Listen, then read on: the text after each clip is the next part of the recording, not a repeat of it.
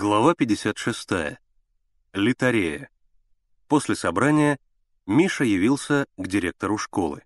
Алексей Иванович сидел в своем кабинете за столом и перелистывал книгу, ту самую, что отобрала у Миши Александра Сергеевна. Он глазами указал Мише на диван и сказал «Садись». Миша сел. «Что вы обсуждали на собрании?» — спросил Алексей Иванович. Миша рассказал. «Постановить — это полдела», — сказал Алексей Иванович. «Нужно, чтобы Стоцкий осознал низость своего поступка». Он помолчал, а потом спросил. «А твое поведение обсуждали?» «Какое поведение?» Миша покраснел. «Посторонние книги читаешь на уроке, записки пишешь». «Книгу я не читал», — сказал Миша. «Она просто так лежала.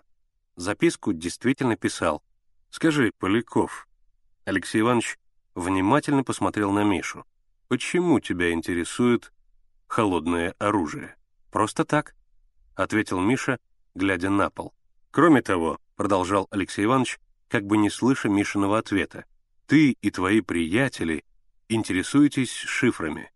Хотелось бы узнать, зачем?» Миша молчал, и опять, как бы не замечая его молчания, Алексей Иванович продолжал. «Возможно, ваши занятия очень интересны, но дают ли они желаемый результат? Если все идет успешно, то продолжайте. А если нет, скажи. Может быть, я помогу?»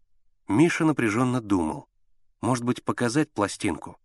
Вот уж два месяца, как они бьются, и не могут прочесть надпись. На обеих пластинках совершенно одинаковые значки, а ключа к ним нет. Значит, Полевой думал, что ключ к шифру в ножнах, а Никитский предполагал, что он в кортике.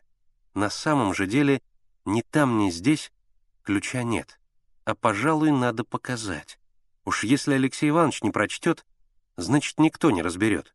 Миша вздохнул, вынул из кармана пластинку от рукоятки кортика и протянул ее Алексею Ивановичу. «Вот, Алексей Иванович, мы никак не можем расшифровать эту надпись. Я слыхал, что это литарея, но мы не знаем, что такое литарея». «Да», — сказал Алексей Иванович, рассматривая пластинку. «Похоже. Литарея — это тайнопись, употреблявшаяся в древнерусской литературе. Литарея была двух родов — простая и мудрая. Простая называлась также тарабарской грамотой, отсюда и тарабарщина. Это простой шифр. Буквы алфавита пишут в два ряда. Верхние буквы употребляют вместо нижних, нижние — вместо верхних. Мудрая литарея — более сложный шифр — Весь алфавит разбивался на три группы, по десяти букв в каждой.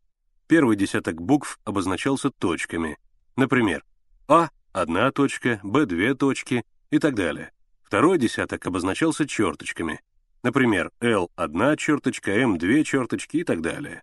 И, наконец, третий десяток обозначался кружками, например, Х — один кружок, С — два кружка. Значки эти писались столбиками. Понял теперь? «Это же очень просто», — удивился Миша. «Теперь я понимаю, как прочесть пластинку».